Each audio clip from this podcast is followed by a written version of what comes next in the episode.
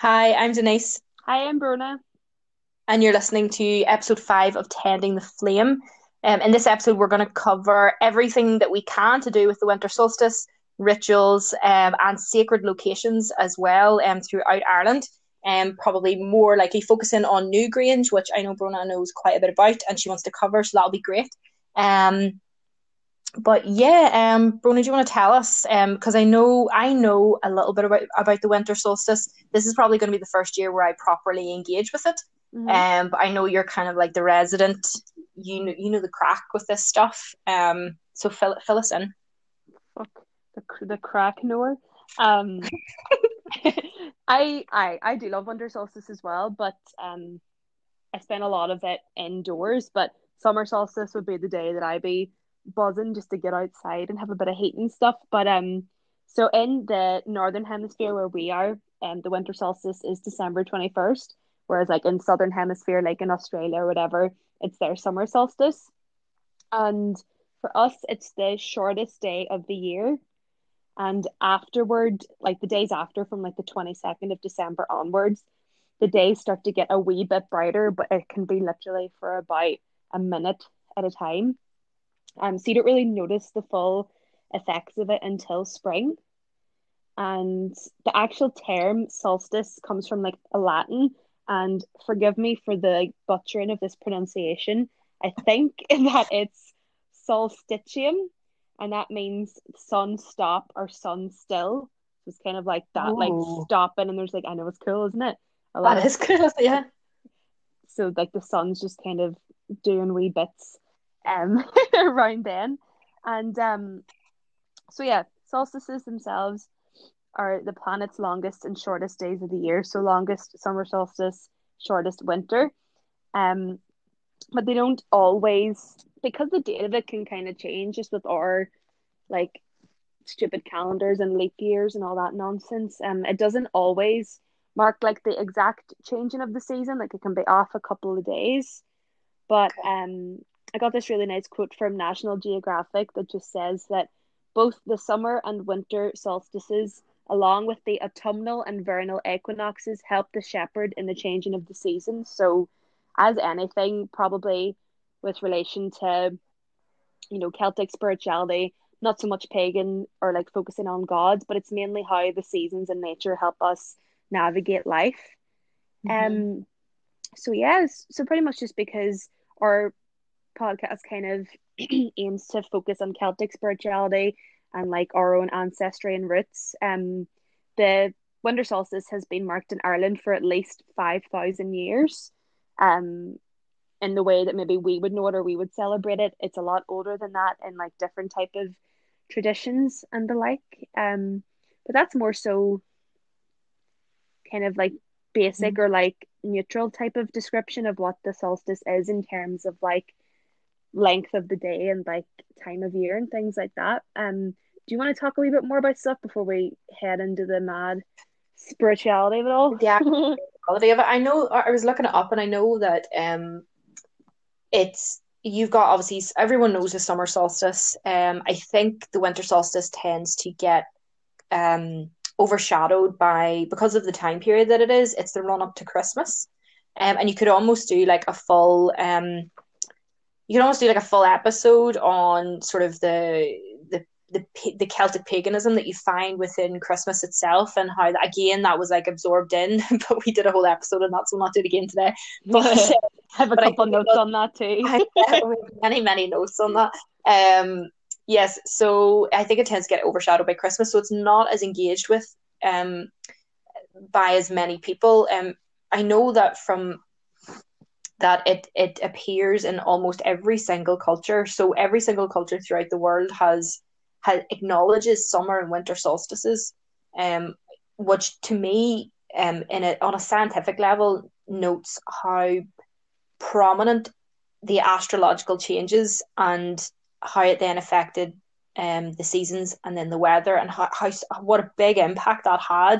Um, obviously, it, on a basic level, like you were saying, it's to do with you know, farming, it's to do with crops. It's like, when do you start planting? When do you start tilling? When do you start like applying work to the land? Or when do you start storing stuff away? So there's a survival aspect to it, but it had mm. such a huge, if you really look back at it, it had such a huge impact on the cultural, societal, and then ultimately the spiritual characteristics of so many societies, and how that then evolves from that. And mm-hmm. you know, I know a lot of people will talk about gods and goddesses, and and there's different sort of energies that people like to engage with, but what the one that is most prevalent and the one that um permeates ev- almost every single culture is Mother Earth, mm-hmm. and our and our connection with that, and and that ultimately, you know, I think, and I I'm straying into the spiritual aspects of things, but I think ultimately our relationship with the earth is an inherently spiritual one. It's an inherently connected one, and it com- that's where our roots our roots lie. Mm-hmm. Um, and I feel like the winter solstice in particular, um, you know, yes, the summer solstice, it's all about celebration. It's all about heat and warmth and kind of getting out there and, and living within the world. But the winter solstice is, it's a time of like deep, deep connection, I think. Um, But yeah, I know I've I've started straying into the spiritual aspects of it already. But um, yeah, what are your thoughts on that, or what comes up for you? Um, I liked how I liked how you said that, like, there's a spiritual aspect of connecting with the earth, because for like so many of us, you always picture just spiritual or something like that, or connect connectedness as something that's like above you, like way up in the heavens, and it's so far off and you can't really reach it. Whereas it's actually like under your feet, and you're in it, and you're part of it. So that was really that was really nice. Um, yeah. I liked as well that you were saying that different people engage with different energies and stuff around this time of year. You can make you can make these astrological events as like baseline and as neutral as you like, or as like spiritual and mental as you like, because it is something to get extremely excited about. Um, I know that in our Samhain episode we talked about how the Celtic Wheel of the Year was kind of, for us anyway, especially with regard to the Celtic New Year, was going to be observed a bit more. But even like the significance now of this shit hole of a year finally ending soon, and all of these wee all of these wee little positives now coming up, like in the past couple of days, just with like the vaccine and all this other stuff. Um, it's just, it feels like really celebratory, because part of why I think as well, I suppose we can go into like the thing about Christmas trees and things like that later, if we have time to for me to go off about Christianity again. But we always we always invite light into the home in this time of year, with whether that be like lighting candles, like mental, lighting a fire. I suppose the yeah. fire comes warm. There's like Yuletide as well, Yule logs, yeah. all that. It's like you said, it's bringing, you know, like I know over in in Ireland we would use, not so much now, but turf is such a huge peat and turf is yeah. a huge fuel source, a really natural, abundant resource on the island. And um, I know we've talked about this, Brona, and anyone else who's listening to this who isn't, who doesn't relate to it, and um, maybe because you're in a different country, um, mm. you know, or maybe you just didn't have that in your household. That's fine, but you know, you don't have a fireplace. The smell of peat that comes in and around October, November time makes me feel so wintry. Like it's mm-hmm. one of my favorite smells. Um, but it's like you sorry, go on like you were saying about like kind of inviting inviting light into the home. But it's like, you know, with the like you're saying with the Christmas trees, you know, we deck we don't just bring a, f- a fucking tree into the house. You know, uh-huh. it is a that's Germ- my understanding is that's very Germanic. I don't think yeah. entirely Germanic, but it's it's got Germanic origins, and then you decorate it. You know, yeah. Exactly, like um, like the Christmas tree has like pagan origins, I think, and then the name that we and like it's interesting as well what comes from, you know, like uh, Nordic mythology or anything like Germanic or anything like that is translated into the witches' calendar as well, like for Yule. Mm-hmm. But um, just like winter is so hard, and just the, like the fact that like bit by bit after the solstice, you know, the days start to lengthen a wee bit, and you've got your candles in your house and like your your lights everywhere, and it just it's just always reminding yourself that the light always does come back. Yeah. um yeah I think that was just one of the main well it's what I'd take from it anyway one of the main reasons why it is such an important day, and it can be overlooked so much, because I suppose if you're a Christmas person or not, you can leave this aside, but you're not really like celebratory or like buzzing or full of energy this time of year anyway. Mm-hmm. Um, but that's one thing that I, I get quite happy about on that day. I'm like, mm-hmm. oh God, even though winter's technically just beginning, it always, always ends. Mm-hmm. It's um, it's also, I feel like, the modern equivalent of, because we would have largely been hibernating at this time of the year and using up our food stores. Mm-hmm. Um, and we wouldn't be venturing out after certain times of night. You know, you just, you wouldn't piss about in terms of your survival like that. Yeah. Um, but I feel like the modern equivalent of that is like spend it all day in your jammies. Aye. You know, your jammies from Primark, Primark jammies. So, um, so I feel like that's the, the modern equivalent of that, that kind of hibernation. Um, I know that we want to cover, and we're kind of bordering on rituals here. I can kind of mm-hmm. feel that energy of like talking about rituals at this stage. Mm-hmm. But, um, there are a number of, um, obviously it's lockdown dependent, depending on where you are.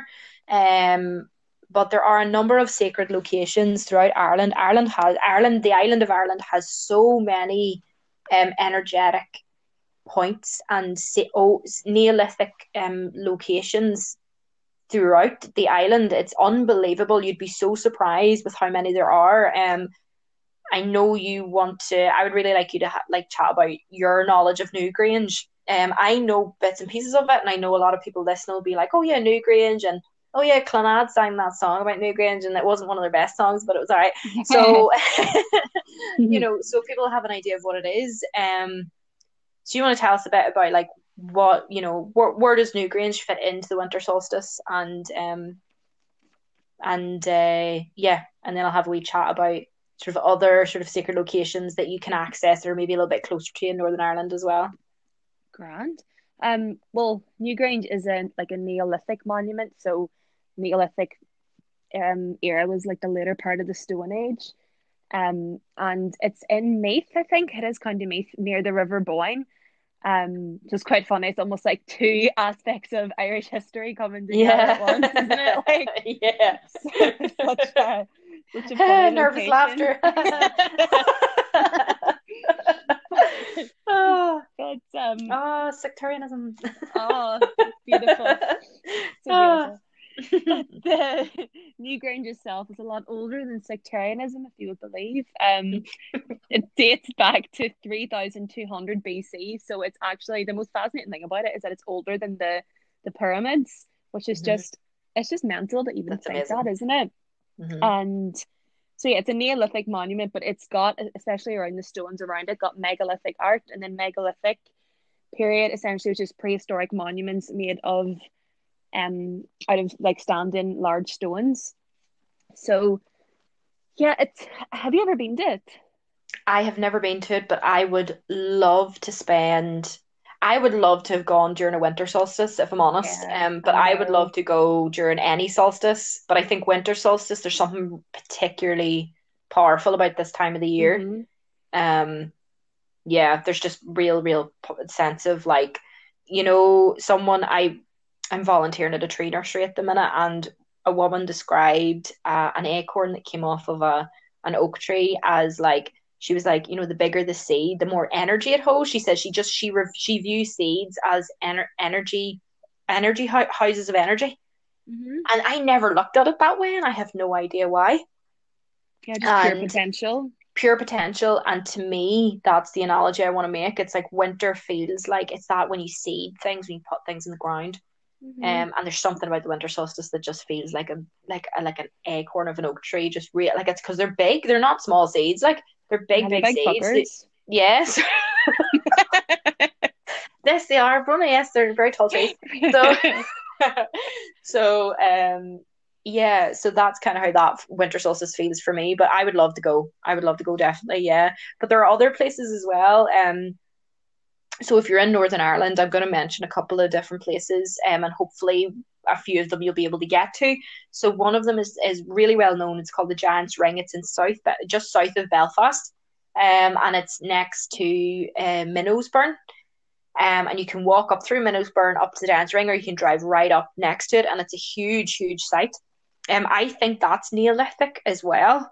Um, and um, you'll often find a lot of sort of rituals and some some neo sort of Wiccans and pagans tend to go up there around this time of the year.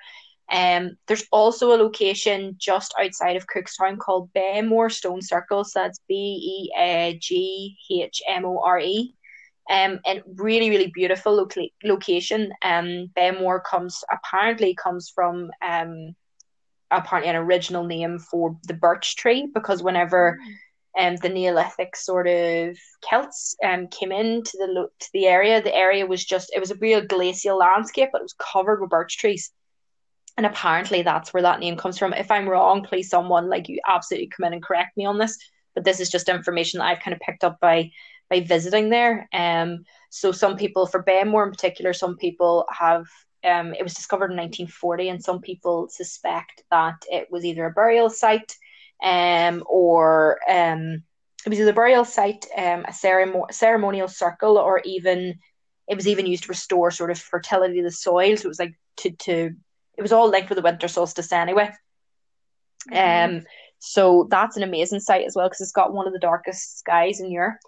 Um, oh, wow. So it's amazing for stargazing. Like that whole location, there's something there's something eerily magical about that location. I've been there a couple of times and I've held a couple of circles up there as well. Oh, but the nice. Energy in that place is is really, really stunning. And there's a couple of different circles. There's not just one, you know. Um, but yeah, so that was, and they actually they, they found that circle in nineteen forty while they were cutting for turf or peat or something. So oh my god. I know. Um, yeah. So the irony of that, I thought that was hilarious. Um, that's yeah, that's what I love but, about Giant's Ring too. But um, or not Giant's Ring, sorry, Newgrange, um, is because it's so like built with the intention, or so we know so far, of honouring the winter solstice. Like I know, like other type of like pagan sites or heritage sites and stuff like that would have been yeah. just used for naturally honouring the earth and things like that, but, but like, Newgrange Newgrange is the shit, like like it's specific. It is like big yeah. balls, like it's just because I think it was only excavated in the oh, I don't know when the first excavation was, but it was definitely like nineteen fifties or sixties. But um, it's it's so it's so freaky, right? Just with like. No type of engineering or anything like that. The minute the winter solstice hits, like that bit of sunlight just goes in that tiny hole in the top of Newgrange and like illuminates the whole inside of it. Mm-hmm. It's just insane. Like it's so adhered to what, like you can tell what part of the purpose of it is. And like archaeologists and things like that still don't know exactly what it was built for. Like, um, just with being in, inside of it. I was inside of it once, like four years ago. Um, it wasn't winter solstice, but I'll chat about that in a second. But um, it's it's a passage tomb, so like people or families or clans would have um buried their family members there. So like they found like bones and things like that when they were excavating. But then at the same time, it could have just been used as a place for like further ritual, because there's like stones and things like that outside of it, and like the megalithic art and stuff that we talked about before. Um. Because there's it's like isn't there, class. It's almost like um like ancient graffiti as well, isn't it? Literally, and there's, there's like so much modern, but actual ancient graffiti where like mm-hmm. a pile of people come in and been like, haha, here's us. Yeah. So that's like ten years ago. There's um that's so funny. There's so much like spiral art and things drawn on the stones outside of it, just like um because spirals and things like that are quite sacred in Celtic culture and things like that. But um I went, when did I go? Second year of university, and I had a module that was just church history, and I took the module every single year. Obviously it was different each year, um, because it was just nice to like, get out of like the Bible study and things like that, and like out into the world. But um, that module was related to just like the history of like around our area. So like we went to like uh like a Battle of the Boyne, like retreat, not retreat, Jesus, um, a museum, fucking hell, museum. I was like, here, I want to go on that. Here, relaxing. The Boyne Valley area. So we were studying the history of all the different things, things that happened around there, and then you could specify, it was like a day-long trip, you could specify on one of them. So I, I chose Newgrange, and I wrote a big essay on that. Um, If you ever wanted to read it, actually, it's like the only, that and my dissertation are the only university documents I still have saved on my fucking laptop. But it was in like, oh, it might have been like October, November, um, so nowhere near the solstice, but we got a tour anyway, and we went in, and just this lady was just like telling us the history of it and stuff like that. And I was just standing there, and like thankfully it was like kind of dark. I started to fucking cry. Like, okay.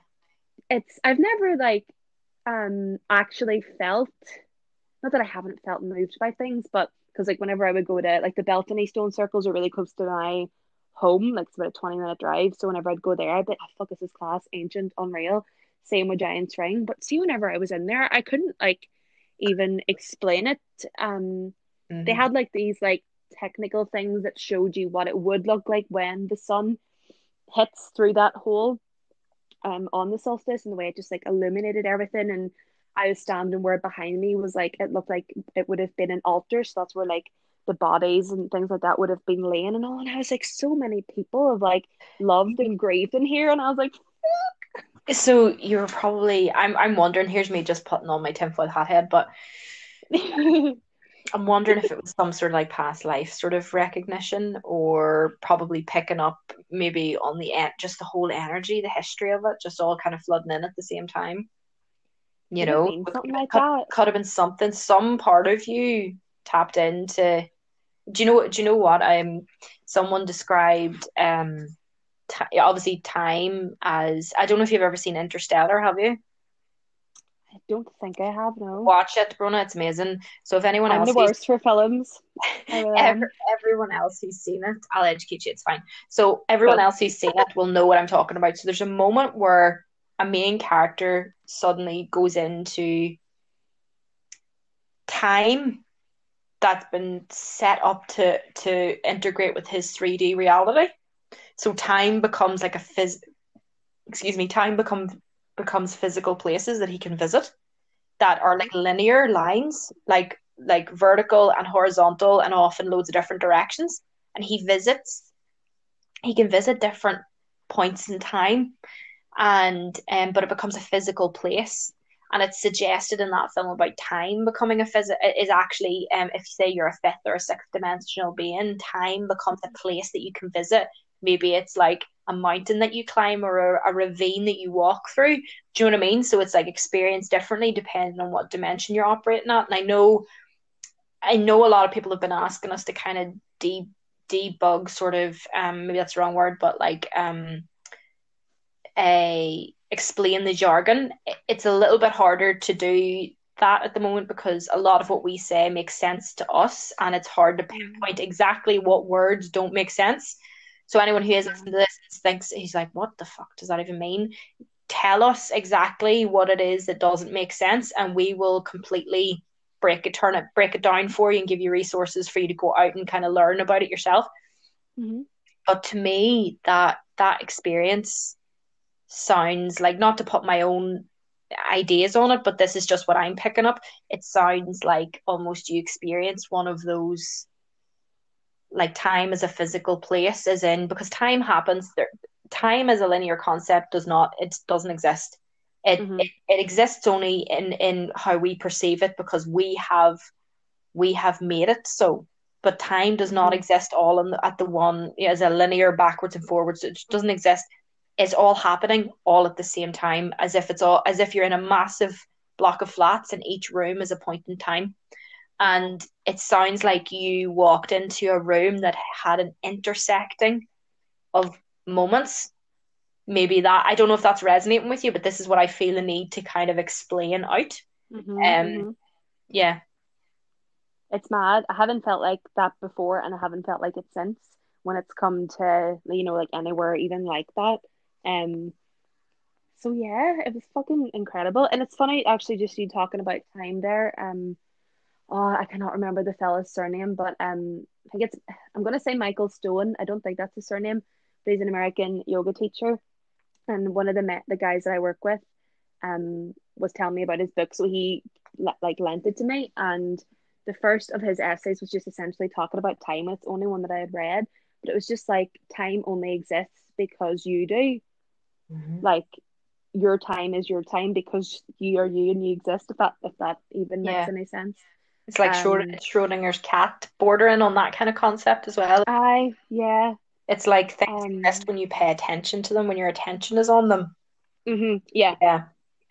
Exactly. Yeah. So moving into the winter solstice then, um, tell me, what are what are your personal rituals? So um, what do you do to like prep for the, if you do it at, at, at all, what do you do to prep for the winter solstice, and what like what are you planning to do with yourself this year and um, to mark to mark the event? I just usually, honestly, I'm not like a big massive ritualistic type of person. It's more like mm-hmm. everyday wee things that kind of yeah. get me through. Every so often I'll have like a big, I don't know, ritual blowout and kind of wreck myself for ages, but um honestly I just keep candles lit in the house, in my room. Mm-hmm. Um, I burn kind of like the incense I would mainly use of this type of year would be like sandalwood or cinnamon, just for like the spice, and then for me that relates to heat, and then the, the coming of coming of spring and the coming of summer. Um, usually on equinoxes or like even yeah on solstices and things like that, I'll pull a couple of cards just for what to focus on really. But um, last year was, I kind of celebrated in preparation for it last year. It's so weird to think that this was a year ago. Um, so one of my best friends and I um, went to one of my yoga teacher's retreats, um, and she held it down in Downings in Donegal, and it was class. But um, my teacher, Helena, and then another teacher called Jackie hosted it, and they called it Advent of the Solstice. So it was quite nice here, and like the two different, like, you know, the Christian recognition for Advent and then Solstice being put together for that day. But just a lovely day of like slow yoga, being outdoors, just like eating really well and other things like that. But the main focus of it was to kind of lean not lean into the darkness in a grim kind of way, but like be okay with it, and like mm. as everything goes, after darkness there's always light. So these um like seasons, feelings, emotions, like periods in our lives are only ever periods or temporary. Yes, they might come back again, but like relief will come, you know, for a, for another season, for mm-hmm. another like astrological sign or whatever. So well, that that's really... where the that's where the symbol of the spiral comes in. Is it? Yeah. Well, that's nice. There's a lot of people interpret it different ways. Some people can oh, interpret it as yeah the cyclical sort of like expansions and contractions. Some some people view it that way, but if you think about it, it makes sense that then those spirals are put outside of Newgrange. yeah yeah mm-hmm. Yeah, the circle of life, um mm-hmm. I guess as well. Circle. um so I had to sing that. You said it. I had to sort of sing it, sorry, go on ahead. but, but no, that that was just that was just how I kind of recognized it last year. And um because I'm seeing the whole of twenty twenty as a winter.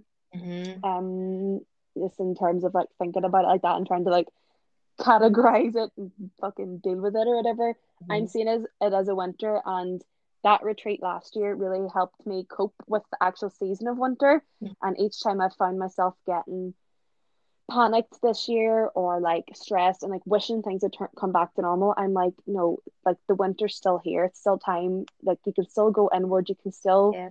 you know, stay indoors and rest. Like this isn't going to be forever. Nothing ever is. No, this um, is like you're still okay to stay in your pre-marked jammies. Yeah, exactly. Yeah. Regardless of mm-hmm. the temperature outside. Yeah. But, um, but yeah, I think this this um summer solstice I'm working because yeah. I'm going home um to my family for Christmas. I haven't been home since August, mm-hmm. so I'm just working, not really seeing anyone, trying to stay away from people. Um, I know, just a candle or two. Mm-hmm.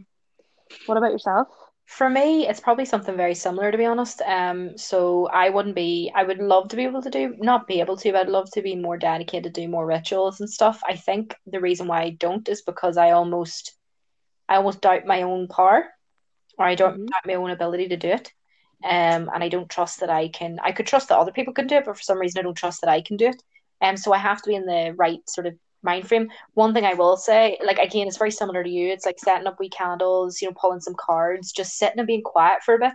It doesn't need to be any, some people set up like Yule altars, and you know, they bring in some specific, you know, if you're called, if you have a, I have an altar, again I've said to people before that it's on my windowsill, and um, some people have a very specific space in their house.